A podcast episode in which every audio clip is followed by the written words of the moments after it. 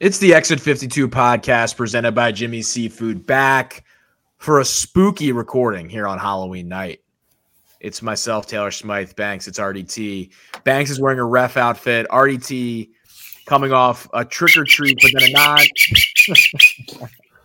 People with headphones are gonna love that. Yeah, gonna Yep. love that. But then I could have really blown it. yeah, that yeah, that may have sent everyone away from this episode. Um, RDT dealing with dealing with sicknesses among Ugh. his designated trick or treater. Very sad to hear that. Literally Monday morning, yesterday morning, taking her to school. I was like, man, we haven't been sick. Like she hasn't been sick in a long time. Like the ultimate announcer's jinx. It was awful. like could not have jinxed it any worse. Comes home from daycare with a 101 fever. We're sitting at 101.8 right now. So can't wait to get whatever she has. So That's not fun at all. no. Um, but hopefully everyone had fun with their Halloween weekends, any Halloween plans they had tonight on the day. We are here to chat about some more Baltimore sports. And guys, the big storyline of the day, uh, tr- uh, trade deadline day in the NFL.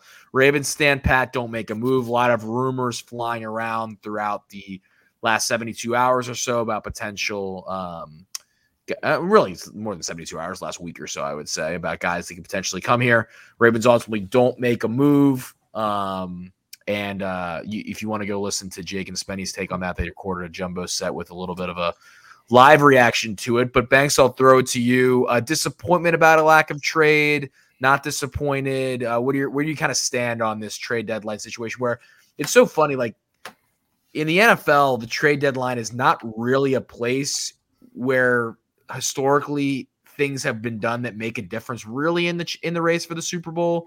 And yet some of the consternation amongst Ravens fans was fascinating to me. It's like, wow, how could they not make a move? It just doesn't necessarily happen. I know Roquan Smith happened, but doesn't necessarily happen. Yeah, who needs a trade? We're six and two. We're we're flying high. We're playing good football. Um, certainly, there are pieces that you could fix, but every team has pieces it could fix.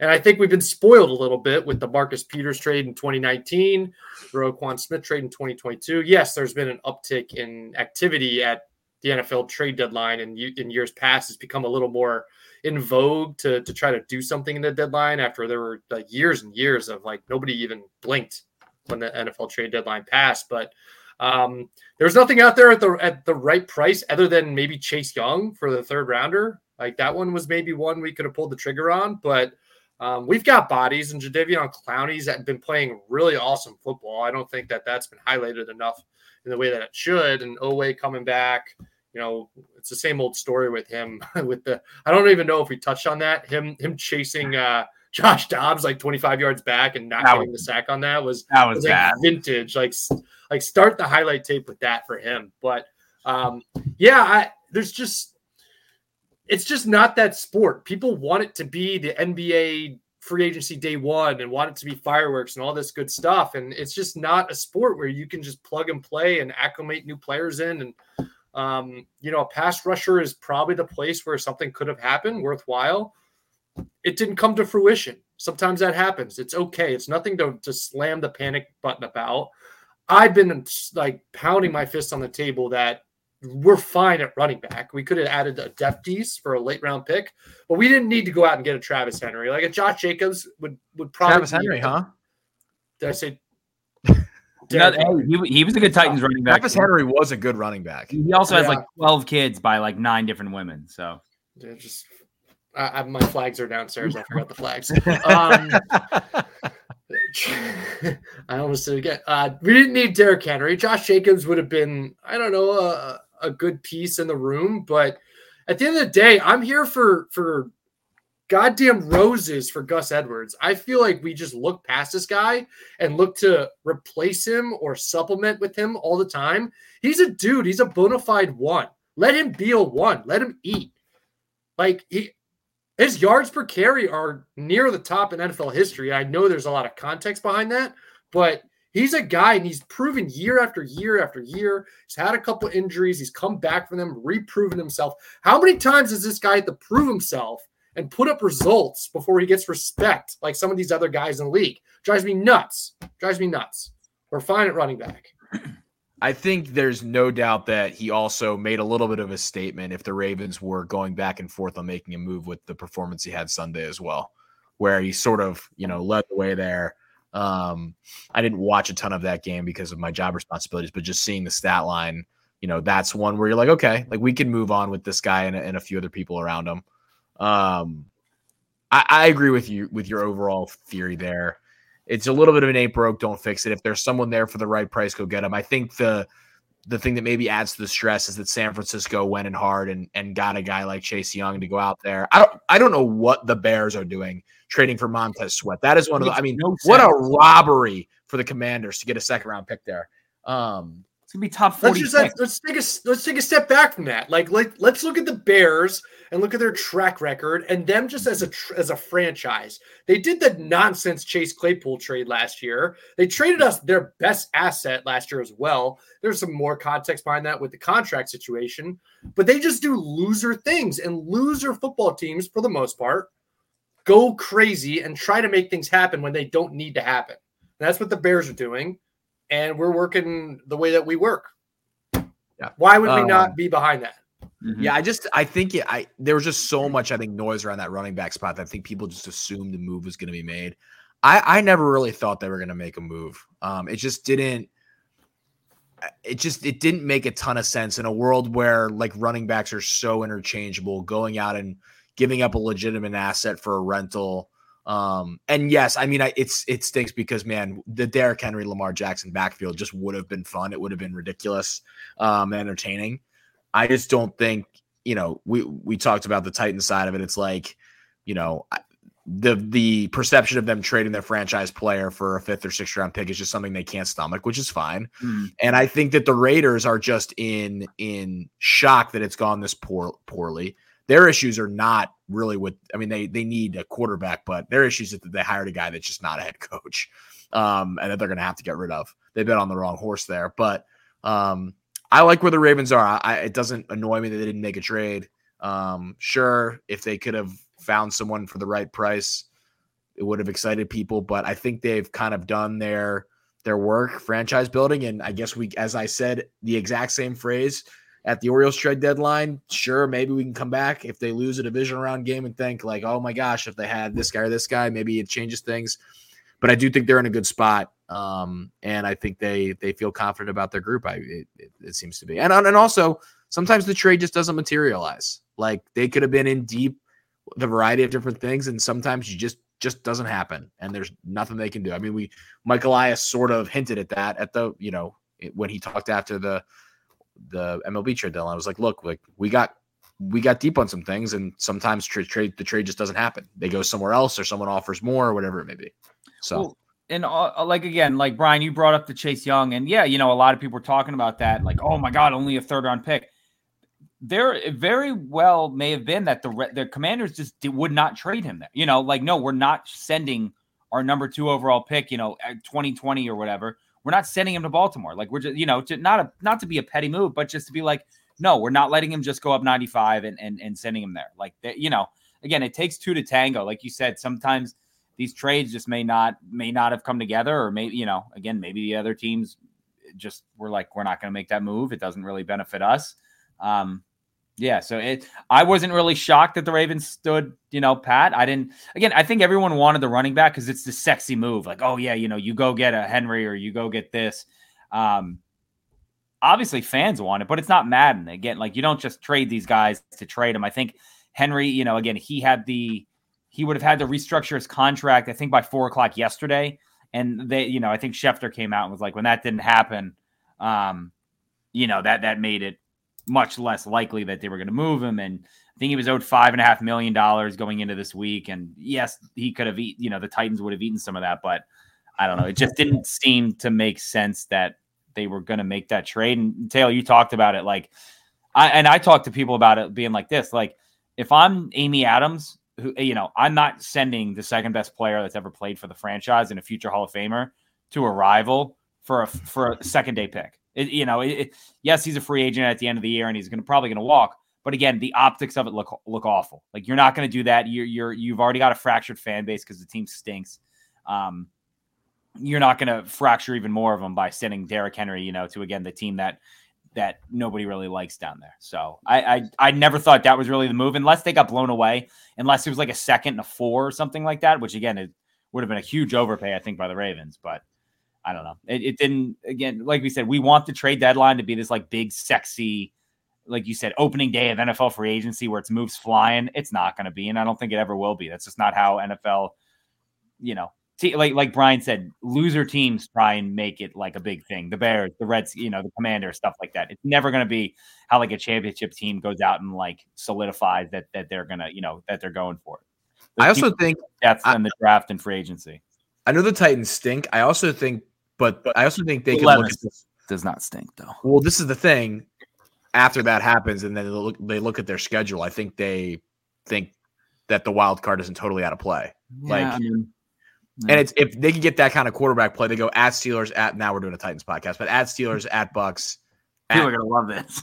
At Jags, Panthers, Colts. I mean, that's pretty manageable. Like you could you could go like if you go four and one there, you're like right back into it. They probably mm-hmm. won't do that because they do stink, no. but you know, whatever.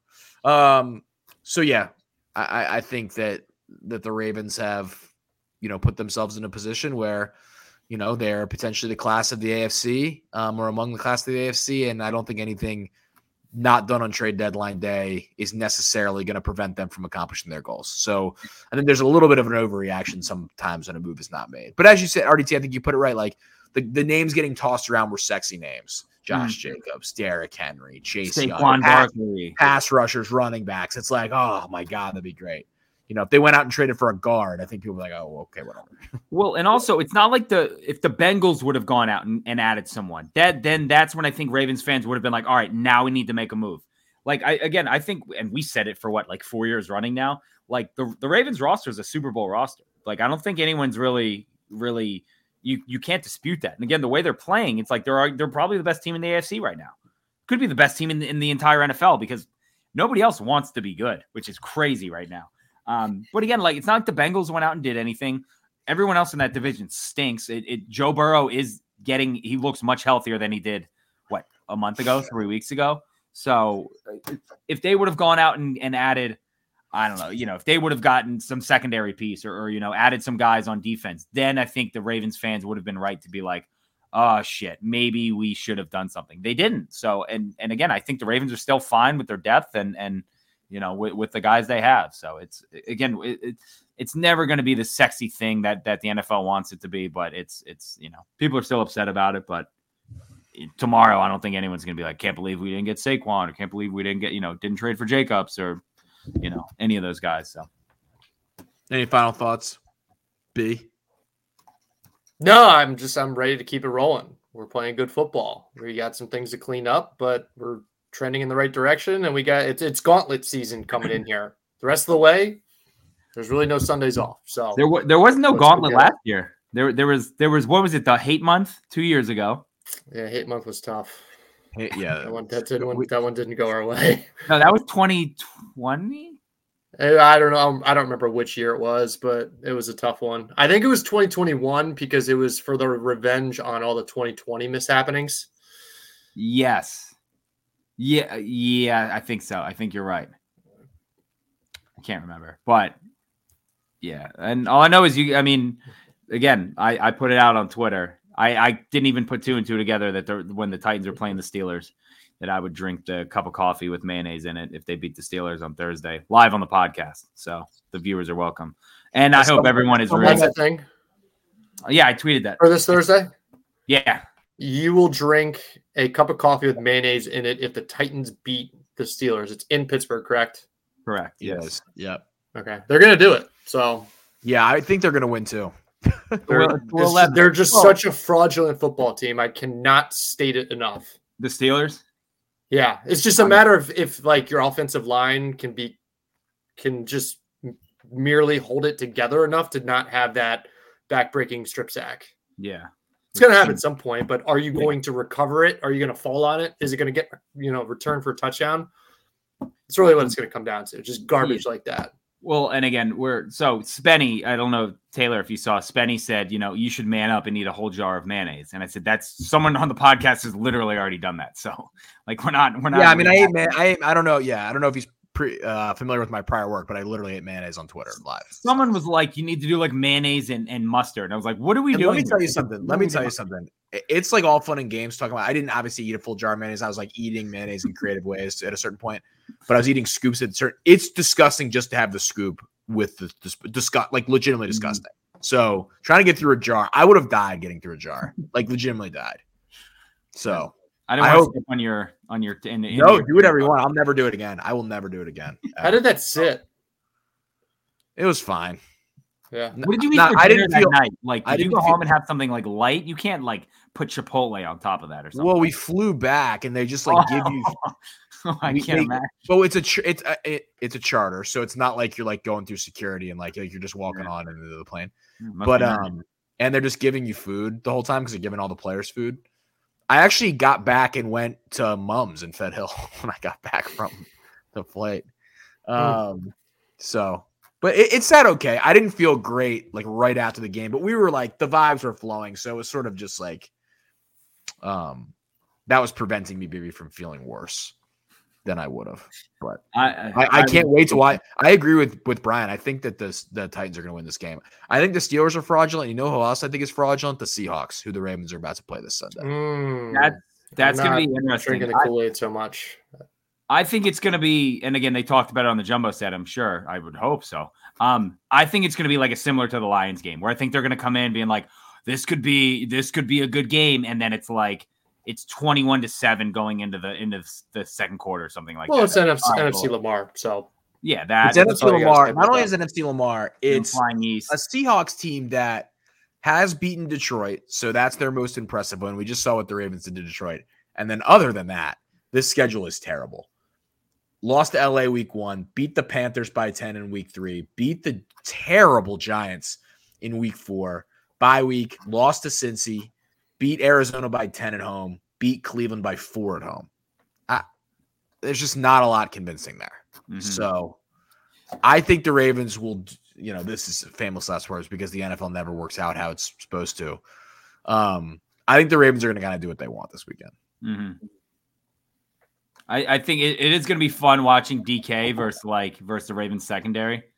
Well, DK is hurt every week. That's I mean, true. If you have him on fantasy, he's got the he's got the the designation next to him every week. I mean, he is just I don't know. he, he, Maybe he's.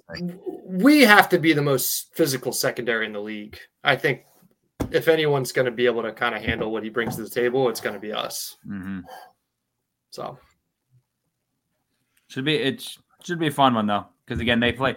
I Yeah. this seems like a team where again it's like I always try and think of like like I could not think of the the Browns playing the Seahawks any other time other than last weekend, and the only two times I can remember the Ravens playing the Seahawks are the Marcus Peters revenge game, and then the um the the big comeback that the Ravens had in like what is that 2004 or something like that. Like Yeah, I also just think, you know, this Geno Smith renaissance is a really nice story, and you have to like respect the fact that he got he, he- that career easily could have just gone off the wayside, and he got a big contract.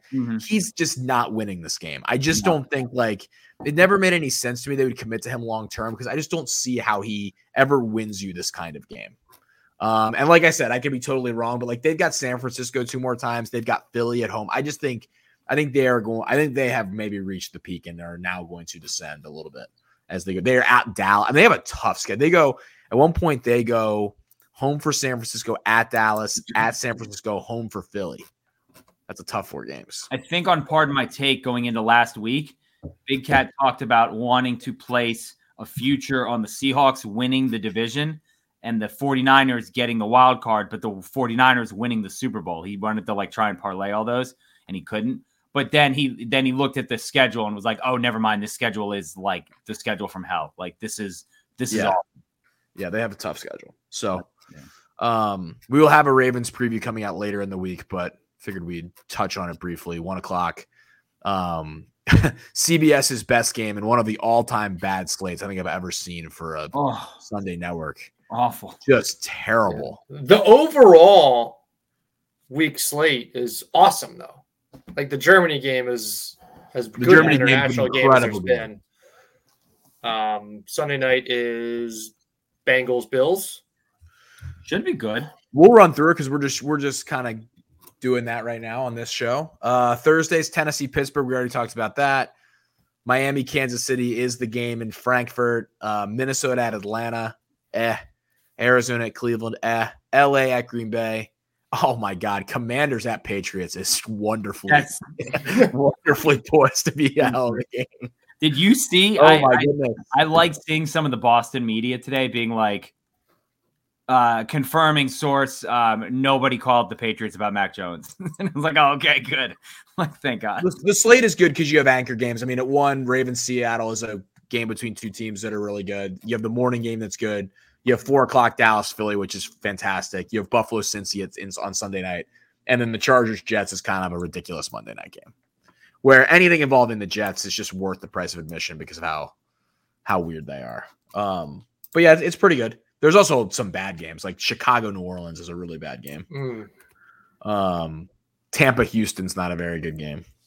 Tampa, Houston. The worst. Th- these might be the two worst teams in football. The Giants and the and the Raiders play this weekend. The the Raiders are so bad, I- so so so bad. Watching Jimmy G on Monday night, I- I mean, number one, he was getting murdered. I thought he tore his ACL on that hit in the end zone. And then just watching the like body language of everyone on that team as he overthrew Davante Adams every single time. Davante Adams has got to be losing his mind. Like talk I- about a tough I tweeted it last night and was like, you know, Davante Adams leaves Green Bay. Maybe volun, you know, that was that was weird with them, but he leaves Green Bay. He goes to Oakland. He goes to Vegas with his best friend Derek Carr. His best friend gets cut, signs with the Saints, and now he's stuck with Jimmy G. I mean, it's that's a tough that's tough for him because again, that that team is going nowhere. Like you said, McDaniels is a dead duck. That guy sucks. He Yeah, that- he doesn't know what he's doing. He you, we talk about over their head, like he's in way over his head. He just I- yeah, that's the perfect way to put it. Perfect no control, no nothing on that team. So hard to feel bad for a guy like Davante Adams. He doesn't seem like a bad guy, like you're not a dickhead or anything like that. But man, that is that's that's rough. Rough. Let's do a quick uh, let's do a quick Orioles discussion here. Try to get some just Orioles talking week to week as we do the show as we head towards the offseason. Uh, World Series game uh, uh, a laugher tonight uh, as the as the Rangers have taken full control, and rightfully so. They've clearly been the best team in the playoffs. Um, Jim Bowden of the Athletic did his top forty free agents RDT. You tweeted the common theme with his ones that were a best fit for the Orioles were all pitchers. Um, so we will go around the horn here. Of these guys, who would you, if you're the Orioles, go with? This is you have them listed from highest ranked on the list to lowest ranked in your. in I your went right down the list and I was reading the top 40 and whoever the Orioles were, it were whoever they were mentioned under, I, I wrote their name down. Jordan Montgomery, Aaron Nola, Sonny Gray, Eduardo Rodriguez, Lucas Giolito, Andrew Heaney, and Kyle Gibson. And to put this in some context before we give our answers, he has a potential Montgomery contract at five years, 127 million, and a potential Gibson contract at one year, eight million with incentives. So we are in the full range of what you want to do for starting pitching help. So RDT of those guys, who would you who would you take based on obviously what they can contribute, but also taking into account the money and the years and all those different things. Uh, realistically, I think a guy like I think a Sonny Gray and I think an Eduardo Rodriguez and someone like Lucas Giolito would fit in that. Like again, Giolito had a bad year. He got traded. He was on like three different teams. Um, he was he was really bad. I think he was like the first player since like 1840 to give up eight earned runs in a game for three different teams in a season, which seems that's a, that's incredible. stat. Like what is yeah, it's it's not 18 whatever I said, but it's like the first guy in X amount since the Richmond, you know, go-getters or something like that. Um, but I think guys like Nolan Montgomery are priced out of their range. Um, I think Sonny Gray is a perfect kind of fit for them. Eduardo Rodriguez made a lot of sense. They that name was kind of floated at the deadline, and and he obviously turned down, which again is one of the weirder things that wasn't really talked about. Eduardo Rodriguez turning down getting traded to the Dodgers to stay in uh, Detroit. Um, I would love to have him back. And then a guy like Lucas Giolito, I think, is someone who the Orioles could throw into their pitching lab and mess around with with an arm slot or something mechanical and and see if they can kind of fix him. But th- those are the three guys that I'm kind of really looking at. It wouldn't shock me if they brought back Kyle Gibson. I don't think they will. Um, but again, if it's like you know, if it's I don't know. I mean, he could be a guy that they can stash, and if he's fine with going down to AAA for you know, and just kind of hanging out and getting a paycheck, and if they need an arm, they can they can call him up. Um, but those are kind of the guys that I'm I'm looking at: the Sonny Gray, Eduardo, and Giolito. Because I, I don't think Nola is, is is is realistic, and same thing with Montgomery. Montgomery's probably made himself ninety million dollars this postseason alone. Like Agreed. he's been he's been awesome. So and same Yes, thing with Nola. Nola the trade Nola. Nola had had had some. I think a tough start. I think the last. I think in the NLCS, but other than that, he was he's been pretty. He's been a fucking dog for the Phillies. So Gray, the contract prediction is three years, 64. Rodriguez, the contract prediction is five for 90. And Giolito, the contract position, yeah, prediction, excuse me, is two for 24. hmm I think that's Um, why I think that just looking at that number, the two for twenty four, it's like, oh, I can see the Orioles again doing something like that and, and trying And to make it stomaching work. not committing long term money. Yeah. Yes, yeah.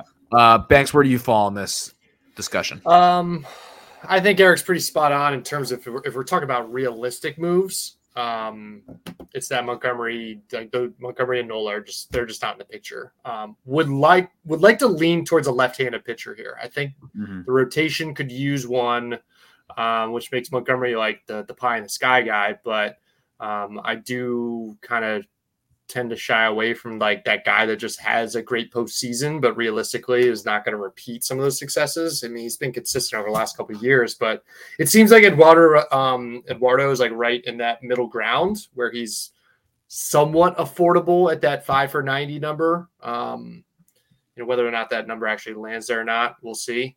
Um, 30 years old, you'd sign him up for, you know, into his mid 30s. And, um, you know, he's like, I guess he's a known entity somewhat. Mhm. Um, and then Giolito, uh, Giolito for that two for 24 just sounds like that bargain bin type of deal. Two for 24 would be a steal for, for what he's capable of.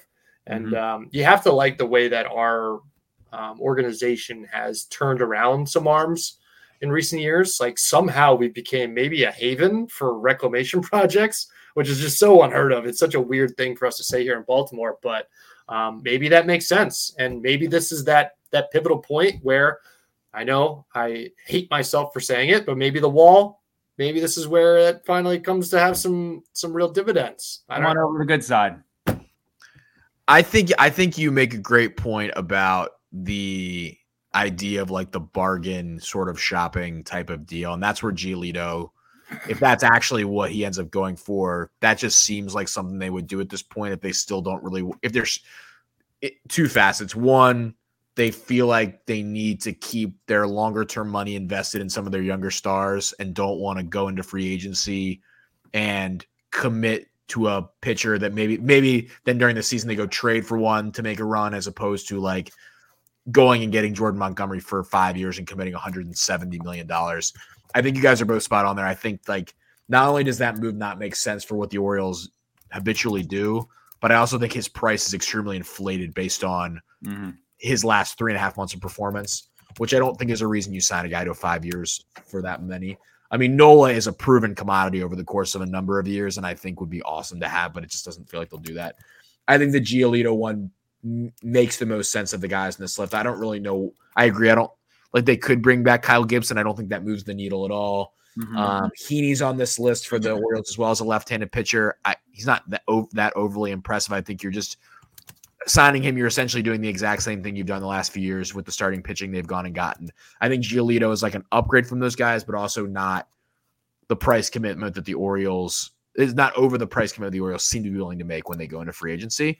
But we'll see. Maybe it will truly be a liftoff and they do go get a guy like Rodriguez and commit some more dollars and and years to him. But ultimately, I think I think their quality of pitcher they can actually to go get one is actually probably through a trade, and maybe they go get somebody that's already signed a little longer term through trade than Mhm. actually going in the open market where pitching prices get inflated and trying to go fight with a bunch of teams that need pitching and um, have maybe bigger pocketbooks that they're willing to put their hands into. I would I would definitely see I could see them circling back to the White Sox and re and trying to just re kind of go at a Cease trade again, not including you know, the rumor was Jackson. You know, that that was a big thing at the deadline that was never confirmed by anyone like, oh, they, they the, the White Sox wanted Jackson Holliday. Everyone wants Jackson Holliday, of course, but like there was the whole like they're going to, you know, that's all they wanted. Um, I could see them. They're not. I and they're not trading Jackson Holliday. I don't even know why that was a story because the Orioles are not trading him, so it doesn't even No. matter. No, and it, it was it was interesting too on Bowden's list. Um, our good old friend Jack Flaherty was also on the list, and the Orioles were not one of the teams included. Not again, not that it matters. I don't think anybody really wants him back. Um, but he did. You guys see his Instagram tonight? It was very like, kind of like sixteen year old girl who just got broken up with, like uh, away message.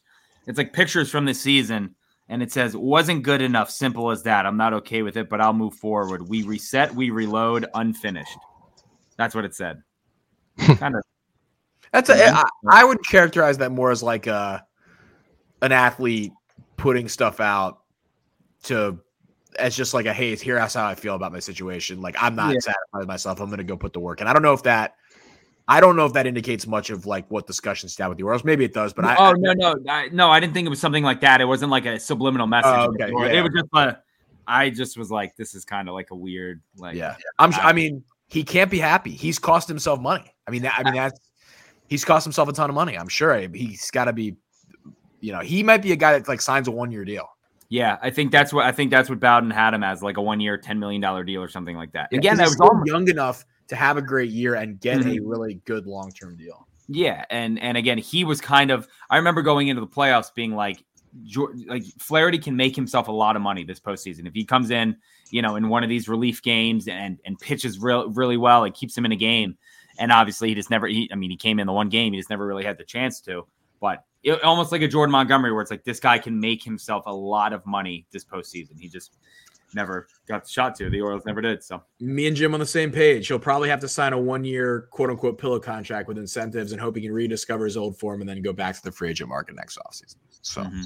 there you have it. Um, but, but yeah, I, I saw your tweet earlier, and I was like, this will be this will be kind of interesting to discuss. Um, I do think you're right to finish it, close it on this. I do think they could bring back Kyle Gibson. I don't think that would be like total Yeah, surprise. like- And again, that's a guy who they could they could bring him bring him back, and then again say at the end of spring training, DL Hall, you know, makes makes the rotation out of, out of camp, um, something like that, or a guy you know like Cade Povich or someone like that ends up coming up and and and you know getting getting in the rotation. They can always trade him. You know, I'm sure there's a team that they can unload him to, and again, a team friendly contract, a veteran who's been there. You you need those guys, so it's it would wouldn't shock me at all. Again, people are gonna people are gonna piss and moan if they do do it and be like, oh, there goes Elias, doesn't know what he's doing.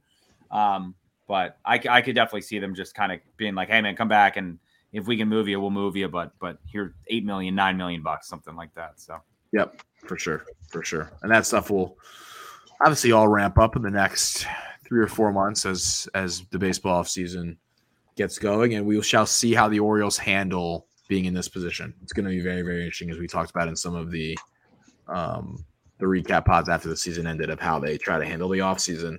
Um, and these lists will cer- certainly drive discussion in terms of targets and fans' wish lists and things like that. Um, let's get to our starting five draft presented by Fed Thrill. You get 20% off um, your Fed Thrill sunglasses using the promo code EXIT52. Um, love our love our friends at Fed Thrill. They do a wonderful job, and so go buy their products. Um, to although let me tell you, it's gotten cold today, fellas. It was dreary and cold today. So Yeah, this is that time of year where every time we do the ad read, I say, This is the time of year when you're commuting, the sun is right in your eyeballs. Real and bad. you just got to protect the eyeballs. And then you get the, uh, like the frosty windshield that's in the mix that just brightens it even worse. So make sure you protect your eyeballs and make sure you're seeing what you're able to out there. Get your Fed Thrill Sunnies. and surely going to have some more cold tailgating days. You're going to be outside, but the sun. Is Oh, still out. yeah. Three home games in 11 days, I think, is the, the rundown there. wild. So yeah. So get your Fed Thrill sunglasses, fedthrill.com, promo code EXIT52 for 20% at checkout. Um, go buy some today. Uh, as we talked about at the top of the show, Halloween night as we record. There you have it. Um, we are going to do top five scariest athletes. Top five scariest athletes. I think this can be taken in a couple of different ways. So we'll see how um, the three of us decide to do this. Uh, I'm randomizing the order right now. Um, RDT, you have the first pick. Um, Banks, you have the second pick, and I have the third pick in this here draft. So RDT, who came up with this today, aptly gets to be the tone setter of the draft. Um, Get my so list. starting five draft presented by Fed Thrill. Scariest athletes. RDT, you can take it away as I write down uh, the stuff here. Um, bum, bum. I am gonna go. That's not the right list. I'm going Mike Tyson. I don't really know what needs what what else needs to be said. Um, a terrifying man. It seems like personally, he seems like a nice guy, but publicly, I guess uh, you know his persona is not the best. Um, in the ring, he just seems like an absolute animal. And again, obviously, we're all. I remember some Tyson fights. I remember him biting Holyfield's ear, but like I don't remember the heyday of Mike Tyson being like that's the baddest man on the planet. But my, you know, my dad has told me plenty of times. There's plenty of um, good boxing clips and stuff like that on YouTube that you can watch. Um, he was a bad man. He was a bad, bad man, and and just a scary motherfucker. So I, I think he's a pretty easy one-one. Um, kind of any way that you wanna you wanna let this draft unfold. I, I think he's a he's a clear-cut number one. I I want your heart. I want to eat your children.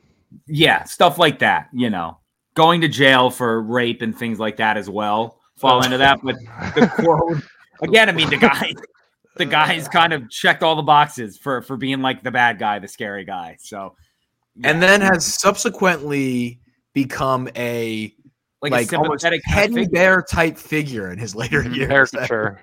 It's Well, again, uh, like- one of the all-time story arcs of anyone that's ever, um, because his the entire public persona was bi- built around him being scary, Mhm. and then there were all these sort of reports about how behind the scenes he was very uncomfortable with the fame and and sort of a soft-spoken guy, and then you know obviously the criminal charges and things like that too. It's a very his is a fascinating story that there's been a couple documentaries on it. I think at some point there will be like the really definitive definitive Tyson documentary, but Mhm. or book. So Well, and also like you remember, like he had his daughter. His daughter died. I think she got like she was like ch- she choked to death on like a treadmill. The like cord got wrapped around her neck, and like he became like a very I don't know like like I I don't I don't know. It, it was really weird. Again, he's had some sad stuff happen happen to him, but I mean, back in the day, it just seemed like he was yeah, the the baddest, the the originator of the phrase, the baddest man on the planet. yeah. So I think So- that fits. Uh, Banks, you the second pick. Um, I'm gonna make sure that I take this one away from Eric because he's gonna want to cash in on it. I gotta take Ray Lewis, um, and he stands as as a second overall pick uh, on his own merit. Um, one of the biggest, baddest linebackers to ever play the game. Um, remember that time he picked up the first down line and moved it backwards? That was pretty sweet. Those huh? commercials are so good. Those are so good. Yeah, I mean he he was the face of the hit stick, Yeah, which they introduced I the mean, I hit stick with the with Madden 05 or whatever when he was yeah, he, he he was basically the entire brand of that. So um, yeah, Ray Lewis, easy pick. Killer Good pick. Yeah, very very good pick. So I have two here. Um, I have one that I definitely want to pick, but I want to try to. I- I'll I'll get Brock Lesnar out of the way and take him here. Um, you know, obviously the wrestling stuff is all there, but you know, a bad dude in MMA for for a bit of time and just one of the scariest physiques, like giant freak athletic human beings that's ever been out there. A guy that was an NCAA Division One wrestling champion, won the UFC Heavyweight Championship. Obviously, he's done all the WWE stuff. Also tried out for the NFL and was going to like make the Vikings if he like knew how to play football. Um, like they said, he was like had all the NFL athleticism, he just didn't know what he was doing. Mhm. So, um, I'll take Brock. Shout out to, tattoo. shout out as to well. our good friend. Shout out to our good friend Brian Gibbons, who's a gigantic Brock Lesnar fan. Less of a song, more of a moment. Um, I will take him first, and then wow, that's like an interesting. I I I was not going to pick this person. Mm. Mm.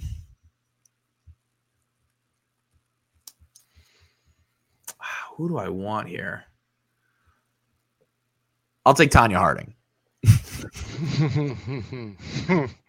You're not taking Jeff Gillooly, but rather Tonya Harding. Other Tanya, yeah, I'm, yeah. Well, Jeff Uh, so that's an all-time name, by the way. it is That- an That's a fantasy fuck boy. Anya. Like, I'm walking. Tonya Harding. Scary celebrity boxing, Mm, dominating figure skaters. Take Tanya. Yeah. Okay, that's Didn't expect that one, but no, it's, it's no. good I had pick. her. She was, It was not on my on- draft board. It was on a list, and I was just like, "This is kind of an interesting pick." Hmm. I don't know, Like This is what happens when I shoot from the hip. I don't know what I'm doing. Hmm. So that's what we got Thanks. on Tonya Harding. I I am gonna take Randy Johnson specifically in Little Big League. Just a badass motherfucker. When he comes in out of the bullpen in that game, that's a moment. That's a moment right there. And uh, I mean the long, the long hair, the sidearm, just like he, you can appreciate somebody who does something a little differently than everybody else, and it just is better. You know, there's the sidearm, six foot ten, like he's just a unique specimen, and Mhm. uh, he he looked something serious. Like he really embodied like badass pitcher of the '90s. Because there were some uh, there were some great pitchers in that era, but they did not have the aura, the intimidating, you know, posture out there. Greg Maddux, Tom Glavine, you know, I, other than maybe Clemens is in is in the Mhm. bucket with Randy Johnson, but um, yeah, just imposing out there. And Randy never seemed like an asshole. Like he's not like a mean person. Like Roger Clemens always seemed like a mean person, probably because he threw the bat at Mike Piazza. But yeah, like like Randy Johnson is scary because like he's just the most intimidating person to ever stand on a on a mound. I think like that's I had him I think listed second or third. So yeah, that's a that's a very good one. But Um, Little Big League, especially. Yeah, Sure. Well, again, they, they didn't they. Well, that and um, wasn't that the one where they made um Ken Griffey look like an asshole too? Or was that? Well, they made him um, look awesome, really. No, but remember he like came up with like the bad guy music behind him and like he He's had the, like, swaggering up to the plate. cockiness about him. I always thought they made him out to be like a jerk, like he was the bad kind guy. of like kind of Like- but also at the same time like with a degree of reverence like this is just the baddest dude on the planet Yeah, yeah. like, and then he gets just yeah then he gets picked off by the but then I mean, he also robs the home run so yeah. But that security guard did a great job of selling the uh that was a great sell That was a perfect sell job by the security guard, lifting up the stool and everything. Um, I'm gonna go. I'm gonna go Albert Belle, and ninety percent of it is just because of the clip of him absolutely sending Fernando Vina to the moon on that on that should have been double play. Um, no doubt about it, Fernando Vina had a concussion there. Like, pretty sure his head bounced off the, the turf just like it was a basketball and he just I give Fernando a lot of props too because he got right up and was like, "Yeah, I'm good." Not he was not good.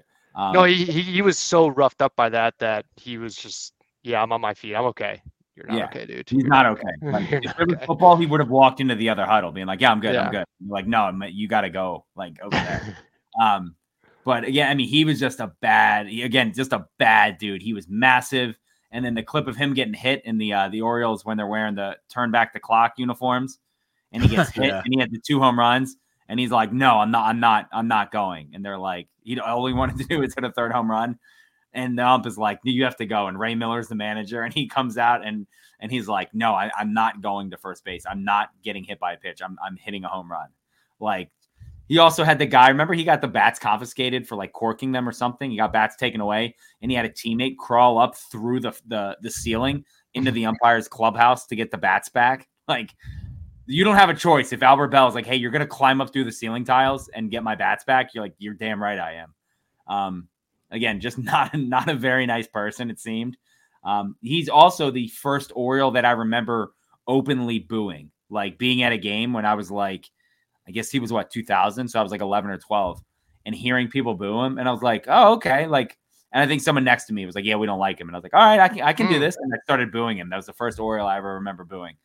Um, but yeah, Joey Joey Joey Albert Belle or Albert Joey Belle. I don't think he liked being called Joey, but uh, yeah, he's uh he's my my second pick, and then um, let me see. I am going to take with this one. I'm going to take Mike Vick. Just scary and in a whole other sense of the word. Like again, I mean the the the the the run versus the Vikings. Anytime, I mean, it's almost it's kind of like a guy in the league now. It's just like anytime the ball is in his hands, you're like, oh shit, like he could juke all 11 of us and break all our ankles and, and then just run this in from 70 yards out. And he did that on that Vikings one. Um, again, if we're going to talk commercials, I mean, the Michael Vick experience commercials an all time commercial. Fantastic shoes, too. Awesome shoes. Love those Um, shoes. He was just Mhm. terrifying, terrifying when he had the ball in his hands. So I think scary for defenses and and until who Adalius Thomas broke his leg that preseason game. Wasn't think it that's Dallas? right. Sounds right. Yeah. Yep. Yeah, He it was was, Haloti um, with Robert Griffin. Yes, yes, that was So- yeah. Yeah, preseason 2004, I think it was. That was the Madden cover curse again. But um yeah, Mike Vick, super scary. Thanks. Uh, Nolan Ryan. I'm taking another pitcher. I got to have Nolan Ryan. He, uh, I mean, the Robin Ventura headlock is one of the greatest photos ever taken. Um, another example of a guy who was just built different in his era. Like just strikeout numbers out the wazoo.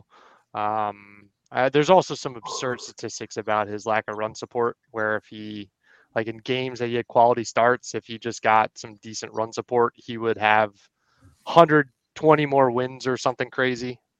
Um, but yeah, he he, and just the fact that he pitched as long as he did, he's just you you just look at that and the numbers he put up, the longevity, and you're like, that guy's just not a human. Like I just cannot possibly fuck with that guy. hmm I think it wasn't like Ventura was like 23 when that fight happened. I have no idea, And- but I think he, I think out. he was like a super, like he was like a super young, like athletic guy, and and Nolan was like 39 or something like that, and it's like you just don't see a young stud athlete getting his brains popped in by an old guy like that. it's just dad strength. yeah, uh, that's it. Really is. It really, really is. Um, I'm gonna. T- I'm just gonna go off the rails because I already went off the rails. I'm gonna take uh, Terry Tate office linebacker. I mean, if that guy, that guy coming around the corner, um, as scary as they come, and in the same fictional vein, I'm gonna take Ivan Drago. Okay. I mean, Yeah, literally I think killing it. I Literally- written, written on the draft card. I didn't think that was okay. Literally killed a guy. literally killed somebody. Yeah, he did, So. and he and he did not even blink about it. Nope. Nope. If he dies, he dies. By the way, the Terry Tate office linebacker commercials are some of the all-time best. Just so good. Just Kill so, the so Joe. You make some mo. You make some mo. Hey, Janice. That's the best part. Hey, Janice. Uh, Banks. God, you rattled those off so quick that I'm I'm kind of reeling here. I can keep. You want me to keep talking about them? I can if you need time. Uh, no, I can handle it. Um, I think I think Ovi's got to be taken here. I got to take Ovi. Um, just another example of a specimen that you just look at what he does and the fact that he has not been broken. It just doesn't make any sense. Um, he's just a freight train coming down the tracks when he's got your eye his eyes set on you, and then of course you just see him in his office, and that puck comes his way, and you just know it's going to be absolutely hammered. Um, that's scary in itself for anyone involved. No arguments here. Yeah. Yep. Dominating. Not much. Nailed it. Not much to expand on. RDT. Um, bu- bu- bum, I am gonna take. Let me take Kimbo Slice. Mm, almost you, talk, you talk about just a monster. I mean, there was nothing scarier than seeing his videos on like eBaum's World or whatever website it was, bomb fights or whatever. Um, the one fight where he he fought that guy and the guy's like, I, he cut him right here and his eyebrow was like hanging underneath of his eyeball. It was just like this guy is insane. Um, and again, like he he was just the backyard street boxer, and he eventually got into a little. It was like what? How many fights did he have in the UFC? It wasn't many. It was like less than eight or something like that. Like not a lot of fights. And then obviously he died. He died what? Probably five or six years ago. Yeah, weird. Circ- like yeah, yeah, very tragic stuff. For the health yeah, condition. it wa- He also got very- some- he also his late MMA fights were Bad. really sloppy and sad, and he was like Yeah. very out of shape. It was sort of like not like necessarily very out of shape, but like he's clearly washed, and they kind of had him out. Who? What was the guy's name that he fought? It, it was like almost like I thought both guys were gonna like die in the ring. It was. Yeah. Um, uh, what was that guy's name? Um, Dada Five Thousand in 2000, 2016. Whereas that was like another Street Fighter, and they just like it was just like a sloppy thing, and he died like five months later. He fought. yeah, it, was- it was very his like his rise to fame and death were very like it was it was a very short period of time window. It, it is a crazy rise. He was like a Street Fighter. I, I need to find this this rating.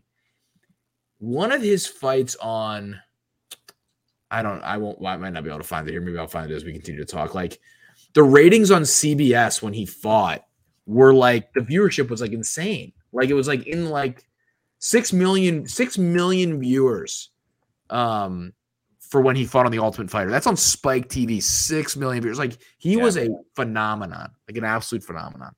Mhm. Very, very interesting moment in time. Yeah. Uh, you have another one, RDT. Uh, I'm gonna go Oscar Pistorius. Oh, Very-. Just uh, you, hey, you guys have people who have killed people on your team, so I had to, I had to round it out. So, just a very scary guy, no legs, Disavow that comment. shotgun through the door. yeah. I mean, what is what is that for Banks's team? What are you talking about? That's just a. strong I, I don't disavow. remember his, whatever the. I think it was the first pick he got. Yeesh. killer Yeesh. pick, but you know, so really, you know. Anyway, Find a, find a new slant. Oscar Pistorius. Oof, what a pick, Banks. Let's get off this. Let's get off. Uh, Terry Rozier. Scary Terry. Okay, Yep. good one. I like that. That's fair. Yeah, I like that. Scary Terry. Was that off the What dome or did nickname. one down? That's What all. a nickname. I almost took Mean Joe Greene. on our same domes. vein. Almost Mean Joe. Green. Yep, yep. Almost took Mean Joe Greene in that vein. Um, I'll take. I'll stay in the MMA thing. I'll take Chuck Liddell. There was a point in time where Chuck Liddell, with like the whole look and the persona, was like the considered like the baddest man on the planet. So I'll take him. What show is he on? Uh, Entourage. BMS. Was he on Blue Mountain State? Yeah, he was on. Was both. Chuck Liddell on that show? Yeah, he um, the the one guy hallucinates him when he eats the expired, uh, the expired uh, what are they uh, like fruit roll up sticks or something. I, I There's a lot of there's a lot of MMA guys that could have been on this list. Uh, all right, let's do it. Uh, RDT, Mike Tyson, uh, Albert Belle, Mike Vick, Kimbo Slice, Oscar Pistorius, Banks, Ray Lewis, Randy Johnson, Nolan Ryan, um, Ovi, and uh, Scary Terrier. Me, Brock Lesnar, Tonya Harding, and maybe the worst pick in the history of any of the drafts. Uh, Terry Tate, uh, Ivan Drago, and Chuck Liddell.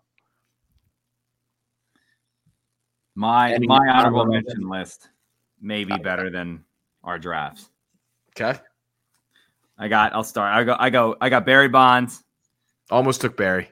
Deion, Deion again. Anytime the ball was in his hands. It's personal. Um, Dante Hall. I thought that was a good one that season he had. Mm, the human, yeah. jo- the human joystick. Yeah, that was awesome. Lawrence Taylor. I almost picked LT. Yeah, Um, scary for a variety of reasons. OJ. Scary. Sure. Yeah, sure. Scary. Yeah. Uh, Mhm. Devin Hester in the same kind of realm as Deion and, and Dante Hall.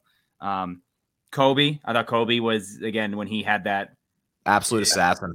the killer instinct on the court. Yeah, Um, I mean MJ's in there too. yeah, MJ, um, Shaq, maybe. I people, I a couple lists I read had Shaq. I was like, he wasn't. Yeah.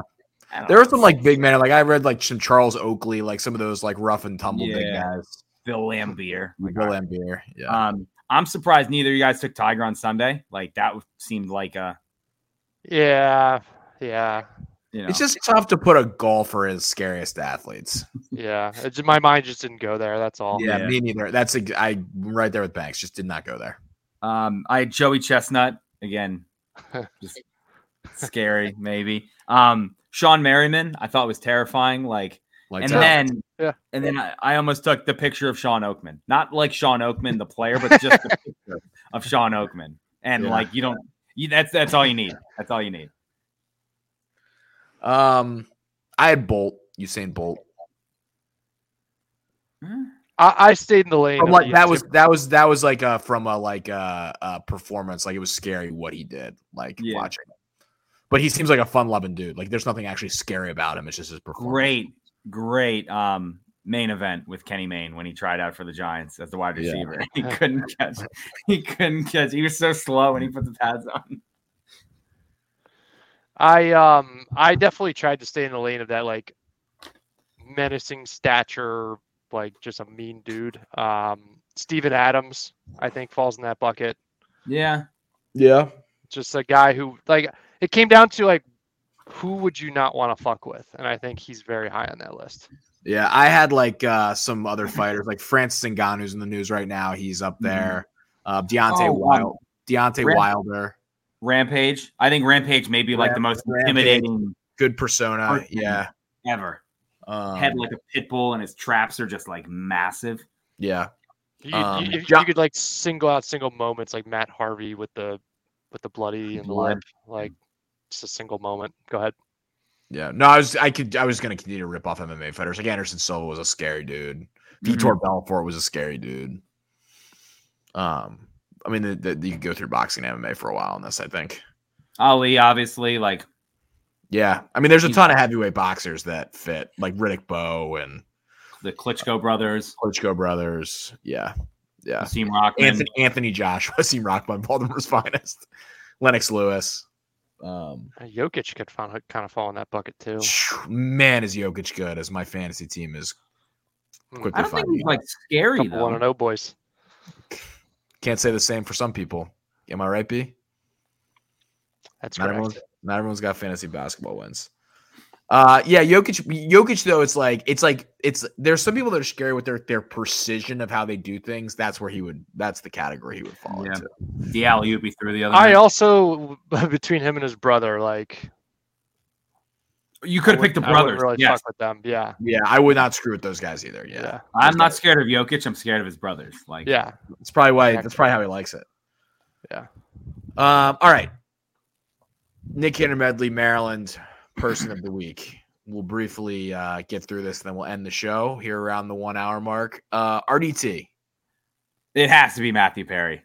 That is the Mhm. hardest I've taken a celebrity death in a long, long time. Friends is, I think Friends is my number one TV show of all time, over The Office, over over anything else. Like uh, Friends is is by far my favorite, and Chandler just being the sarcastic guy on that show was like, I don't know if you guys noticed about me. I'm a very sarcastic person.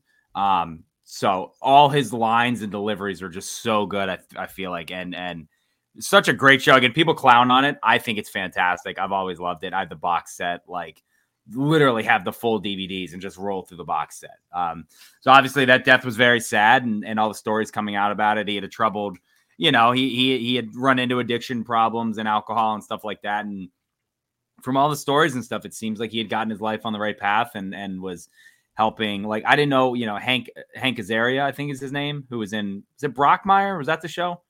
Remember the baseball? Yeah, he's the show? Simpsons guy. Yeah, Yeah, Simpsons, and he was on Friends, and and you know he's been in like he's one of those guys who you're like, oh yeah, he's been in everything.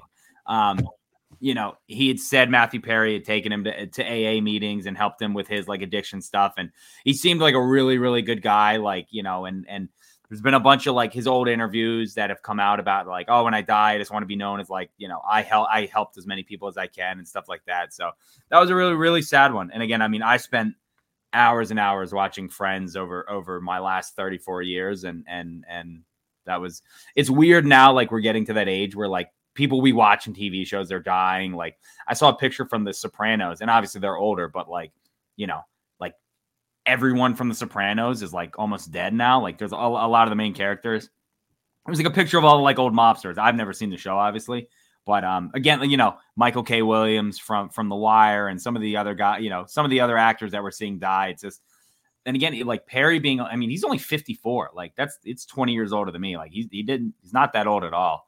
Um, but very, very sad circumstances. Again, seemed like he had really turned his life around and and was was a good person. And again, I mean, he was on my favorite TV show. So that was that was a very very tough we, you know, couple days and and reading and seeing everything is is really really sad. So had to give it to to Chandler. I don't. I was never a big Friends person, so I can't really add to like that part of it. But So I mean, obviously an icon in that show, and um, was sitting with people. Um, was sitting around with people when that broke, and like it was like a everyone was like shocked, like oh my gosh. it was a big I legit, I legitimately like said out loud, "Oh my god!" And JoJo was like, "What?" And I was like, I, I said, I was like, Matthew Perry died, thinking she would be like, "Oh my god, really?" Like a four year old's like, "What?" Chandler, and she just said, "No, he didn't." I was like, "No, he did." so yeah, it was that was tough. And again, a lot of people. I mean, again, it's massive, massive show. Massive show. a massive show. They just gets rewatched constantly. Over Yeah. and over and over. Yep. R.I.P. Matthew Perry. Thanks. Um, I'm gonna give it to to Movember. We're heading into Movember here. I'm gonna be shaving my face. I'll be growing out a mustache. I'll probably be popping a link out there to to raise some money for. Um, I believe prostate cancer is is generally what that's for. Um, so I'm gonna get that going. I might be doing it with some coworkers as well. So get involved. You know, if you want to do it too, you know, join the join the club. But uh, it's for a good cause, and it's it's fun to show up to Thanksgiving with uh with a little furry guy on your upper lip. Very nice. Good pick. Um, I'll finish it off here. We talked about this before we came on recording, but uh, Maryland basketball returns next Tuesday, which is uh, important to all three of us. Um, and uh, hopefully they will be um, good. Uh, sort of a fringy top 25 team right now. And I have a lot of pieces to potentially make a run and, and kind of build on last year. So nothing like a great night at the Xfinity Center uh, when it's when it's rocking in there. So hopefully there are many of those nights as we roll through the season. But you know, Jahmir Young, Juju Reese, Donta Scott, kind of anchoring the thing with some exciting freshmen: DeShawn Harris Smith, Jamie Kaiser, Jordan Geronimo, a transfer from Indiana, supposed to be very good. So um, could be a fun year in College Park. Very excited for it. Those Awesome script jerseys are yeah, the script jerseys are awesome. They're Mhm. very Yeah. clean. Yeah, very, the very whole nice. the whole uniform set though, even the new Yeah. like the new ones, everything is it's very very clean. It's it's it's awesome looking. So Yeah, uniforms are in a good spot. Um, really Shout for out. both teams, Yeah. football Yeah. and, and basketball right now. shout out to Um, uh, Ben Nash, our guy. Yeah, I don't know what Yeah. he's doing, shout out. Ben. No, Ben is very much involved there. Big shout out to to our to our guy, Mr. Nash, Maryland We uh, love- we equipment love Ben. extraordinaire down there. and and then um, yeah, the the Gold Rush is that is that what we're calling them? The football ones. Technically, no. basketball? Gold Rush only applies to men's basketball, but that's much more of an internally based thing than anybody is recognizing outside. But um, no, they're just gold. The gold gold script terps. So big game against Penn State on Saturday. We'll uh, we'll see how that turns out. Uh, Terps in gold football for the first time since they wore the like Maryland Agricultural College throwbacks back in like 2016 or 15. or whatever Oh. it was. Oh yeah, the gold helmets with the black numbers with the all with yeah. those were weird. Who they play? They play Michigan. No, who they play then? Yeah, uh, no, somebody uh, like Michigan State maybe, somebody like that. It was. Uh, I think, I think so. That's your, that's your, but yeah, excited. Those, yeah, those uniforms are very clean. Hopefully, the merch that comes out with them is is nice too. That comes out, I I think. think I saw. I think I saw one of them at Dick's, like the jerseys, and I was looking. Yeah, the jerseys are out, and then there's gonna be some other really merch cool. I think that will come out with it. So, and that'll be a cool game. All the game is surrounding of like the Lefty Driesell era, so you're gonna try to get Lefty to come back. He's obviously up there in age, but they're gonna try to get him um, to come up to the game, I believe. So um, that should be cool. Uh, that's our show, fellas. Very nice to jump back on. Nice, nice chat. Um, and I hope everyone enjoyed their Halloween. Make sure to go back and listen to all of our shows. Had an, an instant analysis post uh, Ravens Cardinals. If people are still uh, jonesing for analysis about that game, by the way, and I need to go back and watch more of the game. I just have not had time. What I heard about this broadcast crew Oh. was Oh my god. was truly horrifying and I need to go consume that for myself. So I will be doing that at some point, hopefully before Sunday. So on the instant analysis Sunday, I can give my take on that because I, I it the ever it was not just you guys in the our group chat were like going off, and then I was just hearing it from other people. I just had no way to watch the game. I, I wish I, we could un like do the the impression like that that you're going into it with the idea that it's bad. Oh, like I that wish I you could gotta be go more- that I was going Wish you blind. could listen to it more organically. Yeah. organic. Yeah. Yeah, it's Yeah. Again, Right. like I like I had it on and I was listening to it, and but I was like on the computer and I would like look up and be like, "What? Like what? What are they talking?" I, it sounded awful. The production was terrible. Like everything about it was just. Yeah, I made a point to you, Eric, in the conversation that um, having done the Arena Football League a little bit and having a producer in your ear that will feed you like talking points or Yeah. questions at some point. At Yeah. one point, it was just like the most clearly force-fed thing when they came out of a commercial break and they're like, "Oh yeah, Josh Dobbs has played for like five teams or something or whatever. You know, he's battled and he stayed and whatever." And then you see first down play happens, and then um, Ross the guy asks, yeah, Ross Tucker, like, so you were a journeyman in the league, you did a little this, like, what's that like? It was just so obviously like yeah, not was- an organic conversation. There was no rapport between the two. It, yeah, I don't know. It was all time weird. Yeah, it was bad. It was really, really bad. Like I said, I saw other people popping off about it too. So I was like, all right, it's not just me. Like it's not, and it's not just our group chat. So Yeah. good luck listening to that, Taylor. Can't wait. Can't wait. Um, as we talked about earlier in the show, Jumbo Set, Spenny, and Jake came on, chatted about the uh, the trade deadline went, did their normal in-depth Ravens thing they do week to week, which is great stuff. Uh, Ravens preview coming back over the next couple days, leading into Seahawks, uh, the Seahawks game on Sunday, and then we'll have an instant analysis post Seahawks as well. Um, anything else to plug, fellas, before we we get out of here? I don't think so. There you have it. I love I love that I didn't miss anything. Sometimes I'm worried I miss stuff, and uh, nothing, nothing this time. Uh, follow us on social media, um, at X52 Podcast on all of your social media platforms. Um, you can follow Eric at E D I T T I 22, Banks at Barstool Banks, me at Taylor Smyth 10. You can follow Jake at Jake Louque, L O U Q U E is the last name. And you can follow Spenny at Ravens for Dummies, the number four. Between Ravens and Dummies, very much appreciate those guys. Appreciate our sponsors um, especially our friends at Jimmy Seafood, Fed Thrill as well, um, Black Eyed Susan Spice Company, all of our great friends that support the podcast. And we will see you next time on the Exit 52 podcast presented by Jimmy's Seafood.